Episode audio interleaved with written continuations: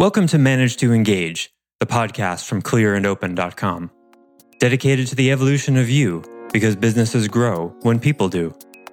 Serving leaders, managers, and people who will be, helping you reach excellence in your work and achieve your personal goals at the same time. Sign up for the free course at clear and open dot com. Making mistakes is human. Responsibility is looking at the mistake and going, how did I do that? And how do I make sure it never happens again? That's responsibility. And look anywhere in our world, and you'll find that the, the root of the problem is an unwillingness to look at the truth. Hi, it's Joseph, and thanks for tuning in to Manage to Engage, the podcast from clear and open dot com. What's your communication turnaround standard? Do you have one? Does your department or company have one? Part of integrity and thrival is getting back to people in a timely fashion and organizing your life so you can do so easily. How do you make sure integrity expresses in all of your communication? Keep listening to find out. This series is from a recent webcast that happens each week for Clear and Open members. For more information about the many benefits of Clear and Open membership and how to get the help you need in conversations like this, go to clear and open dot com. Now let's dive in. Whether you choose to make it one business day or two business days or whatever, responding to all messages within a certain time period is an expression of integrity. And this is the principle of communication. So the first one is keeping your word. Principle of communication is, the way I hold it, I do one business day. That's my standard. In in the job that you're in, it may need to be two business days or, or whatever. But ideally, it's one business day. And here's a good metaphor for that. You ever be at a restaurant and you know they take your drink order first and then they go away and they're going to come back with the drinks and they're going to take your food order, right? Do you know that moment where you have the feeling that the drinks are late? It starts as a feeling. You're not, you, you didn't track it. You know, it's not a stopwatch thing. You don't know what time it is. But there's just this moment where you feel the absence of your server. And you're like, something, they're late. Where are those drinks anyway? That's often what happens. Where? You can feel it. It's a feeling. It's a feeling before it's a thought. And this happens with communication. You probably had this experience too. You email someone a question, maybe something you need somewhat soon. And two days go by. And then it comes at you like a feeling, the same thing. Where's that email? How come they haven't responded? So what I'm saying here is that there's there's an emotional, energetic kind of communication objectivity standard thing. And that, by the way, was all hyphenated. It's a feeling. It's not like, because this all happens to us at a certain point in time, we expect the communication to come back. And that's a feeling. And the reason I hold one business day as a standard for communication is because most cases, one business day is going to be sooner than the person has the feeling of, hey, what happened to such and such? You want to beat that. You want to be ahead of that. And one business day is an easy thing. And you know, with my clients, I make that agreement, one business day. And usually I get back to people within four to six hours, right? Over-deliver, under-promise, over-deliver. And again, if that needs to be two days for you, whatever, it should be a company-wide standard. And this is an expression of integrity.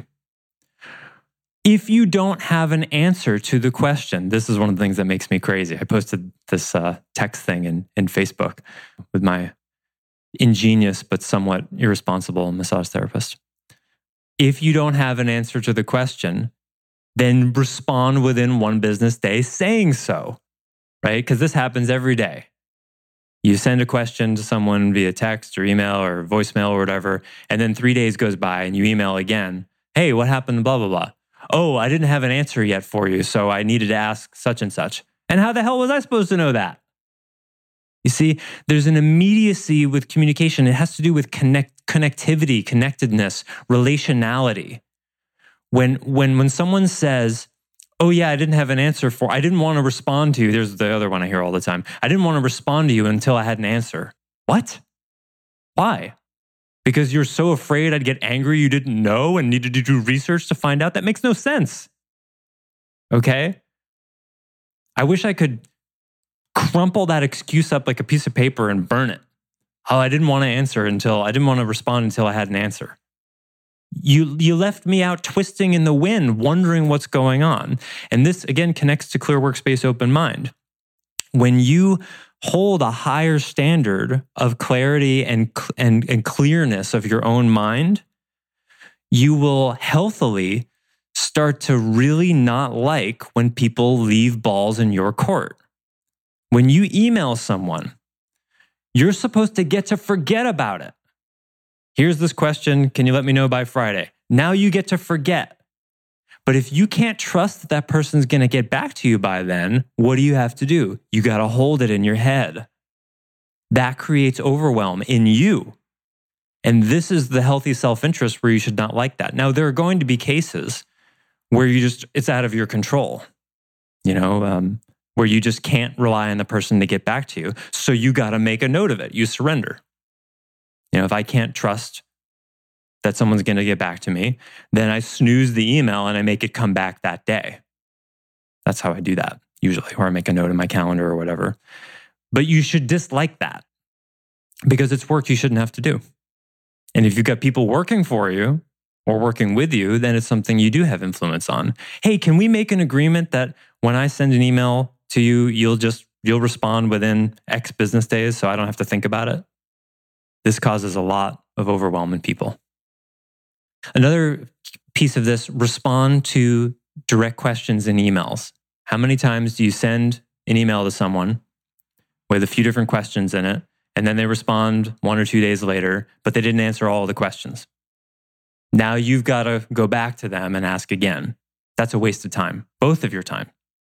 It's poor integrity in communication because it wastes time and energy. So one of the ways to do that, good habit to get into, is when you write an email, before you send it, when you proofread it, if you proofread it, I do two things. I proofread my emails, you know, within reason, and I and I look back at the email one more time and make sure I answered all the questions. I'll look for question marks. People don't always use question marks, but I'll look, okay, did I answer everything? It only takes a, a second here. It takes ten seconds maybe. You make sure that you addressed everything. And if it comes back and they say, hey, you didn't answer blah, blah, blah question, in content, you want to go, oh, yeah, sorry about that. Here's the answer to that. But in context, you got to go, how did I do that? How did I do it? Oh, I was really busy when I wrote that email. Well, why am I so busy? Why am I so busy that it's affecting my ability to communicate the way I want to? Well, maybe it's because I'm checking my email every twenty-five minutes. Well, that would do it. You see, and you follow that all the way to the root. That's how you get better, by going to the context and the root of it. The third principle is accountability. And accountability, I've been talking about all along, actually. Could say a lot about it, but in this context, it has to do with owning your mistakes. Like I said before, making mistakes is fine, okay? So even though I'm really passionate and may seem rigid about this, I have a ton of compassion for mistakes. They happen. What I have no compassion for is a lack of curiosity about how you made the mistake. You see the difference? That's content and context. Mistakes happen. They do. Responsibility isn't about never making mistakes. Making mistakes is human. Responsibility is looking at the mistake and going, how did I do that? And how do I make sure it never happens again? That's responsibility. You see, if you do that, eventually you make less and less mistakes. That's how that works. And there are one-off things that, that happen for sure. But you're always looking for patterns. You're always looking for patterns. That's the orientation. And this is in your self-interest. Again, it goes all the way back to that. Because if you look at your job as I'm working for the man and I got to do whatever they're telling me to do, and you come at it from that, then there's no self-interest in, in owning your mistakes. Because owning your mistakes is for your boss or for the coworker or for the company. I wouldn't want to own my mistakes either. But if you come at it from a place of, I want to be someone in stage four or stage five thrival or, or flow, I want to get to that place. I want to be the best professional I can be. Then when that starts happening, what, what you'll know you're in that zone when you make a mistake with someone and they go, oh, it's it's no big deal. Don't worry about it. And you go, no, wait a minute. It's a big deal to me. When that happens, now you know you're in real intense responsibility territory when it matters more to you than the other people it impacted. It matters to me. I got to think about this. It may take you days to discover, weeks even. Maybe you have to make the same mistake a few more times to figure out what it is, to figure out what your recipe is. But that's responsibility. And you're willing to, rather than make an excuse, coming from Latin ex causa, meaning outside cause, you make what I call an incuse. You engage in the process of incusing to discover where the internal cause is. And that's a way different process. It's unknown and you have to face things about yourself that maybe you thought were true but weren't. You, you, you may arrive at it in a minute. You may not arrive at it in a decade.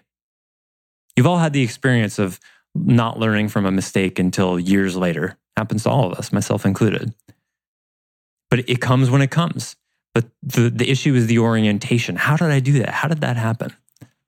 Why am I dating that same person again and again and again? That's the, I like to talk about. The reason I talk about that is because I did that for about a year and a half. I had something happen. It took me four, four relationships, four short relationships before I learned this lesson over about a year and a half. It was really obvious, you know, to everyone except for me. The, the reason it took that long for me is because in that domain, the desire to be connected up with someone was bigger than the desire to see how I was the common denominator of drawing people who were not good for me. In the end, when the last lesson happened, I faced a chasm of some of the most crushing loneliness I'd ever experienced. And when I made peace with that aloneness and was okay there, everything looked different. It was like, oh, I kept making this mistake because I wasn't willing to be alone in this way. I thought I was willing to be alone. But then when this crushing chasm of aloneness showed up and I saw how difficult that was for me to bear, then I saw not dealing with that was what was driving me to make that mistake again and again and again. That's the kind of discovery I'm talking about here. And people, I know people who are chronically late, for example, and their whole life is this kind of excited, exhausted, overwhelmed thing, and they're running around like a chicken with their head cut off. The longer that's been going on for that person, the deeper something, and there could be deep, deep depression there, for example. The excitement generated by being late all the time can be literally, well, not literally, I was going to say literally a drug, but effectively a medication to cover something like depression. The depression brings you down, right? It brings, makes your energy down and low. You can counteract that by being late all the time. That works. That's just an example. I just want to give you an example of how deep this kind of stuff can go. Being chronically, being three minutes late to everything, when you pull on that string, on that sweater, it could unravel someone's entire identity in a good way. I'm so glad I was able to heal this loneliness. It was something I was chipping away at for about mm, ten years. And it took me that long to remove all of the rocks that were on that geyser. And now I'm more more okay alone. I'd be okay alone for the rest of my life. And I, it's the first time, you know, just in the last three months, first time I can say that in my entire life. Who knows what's going to happen now? Now I feel like maybe I'm finally ready to draw someone, to draw a woman that I that a part of me won't use to make life meaningful, because that's what was going on. I don't need a woman to make life meaningful anymore. That opens up a whole new set of possibilities of who I could meet. In theory, I don't know. I have no idea. And who knows, maybe I'm still, you know, avoiding some amount of loneliness and I'll meet someone tomorrow and lose my center and the whole thing will happen again. I don't know. Seems like not. I have people helping me though. I've given them my word about some things. I was like, I'm not going to do this again. And I made a list. I got really serious about it. So I'm sharing this with you so you, you can get a sense of one, how deep it goes, and, and two, how the process is never ending. It's not an attainment. integrity, this kind of integrity, communication, and accountability. It's not an attainment. It's not some place you arrive at. It's a process that you constantly work on because everything is made up of agreements.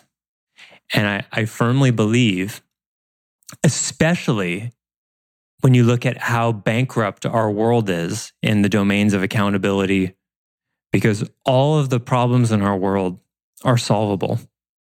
They're all solvable. We have the intelligence, we have the consciousness, we, well, maybe not the conscious, we have the means, we have the tools, we have the intelligence. It's just the willingness to start with, how did I make this happen? What's my piece in it? That's what's not there. And that isn't even the problem, because what's upstream of that is the relationship to truth. If the truth matters to you more than anything else, then your own discomfort is second. And that's how you get to the bottom of things. So I teach root problem solving and all that, but really in context, all I do is teach people to love the truth more than anything else, to want to know, to care about what's true, to because caring about truth like that is fundamentally about trusting life and trusting yourself. And look anywhere in our world and you'll find that the, the root of the problem is an unwillingness to look at the truth. And this is why I get so crazy about it, because when people don't go to this deeper level and say, how exactly did it happen? Whether it's a oil Gulf disaster, a sociopath running for president, or you being three minutes late for a meeting. In one way, it's all the same, you see? It's all the same. It's just about saying, oh, how did I do that? How did that happen? How did I make that happen? Because if you don't do that, you guarantee it happens again. And maybe it has to. I dated four different women over two years before I learned my lesson. Fine. But the whole time I was racking my brain about what it was. And I had people helping me. If I didn't have that, it might have taken the rest of my life. So there's no judgment here. It's just about your orientation toward truth. This is the path to all your dreams coming true. Whatever dreams you have, doing what you say you're going to do, it's usually one of the key ingredients. Because you give your word to yourself too. And fundamentally, giving your word to other people is often a, a, a lot about learning to keep your word with yourself, because keeping your word with yourself is often the hardest thing to do, because it means respecting you that much. That's the hardest thing in the world. But I think you're worth it. Thanks for listening to Manage to Engage, the Clear and Open podcast. Join us next week when you'll be a little bit closer to who you're destined to be. Until then, know that Clear and Open is dedicated to the evolution of you, because businesses grow when people do. Be sure to visit clear and open dot com for the latest tools, articles, and free resources to help you on your journey. Thanks for listening, and bye for now.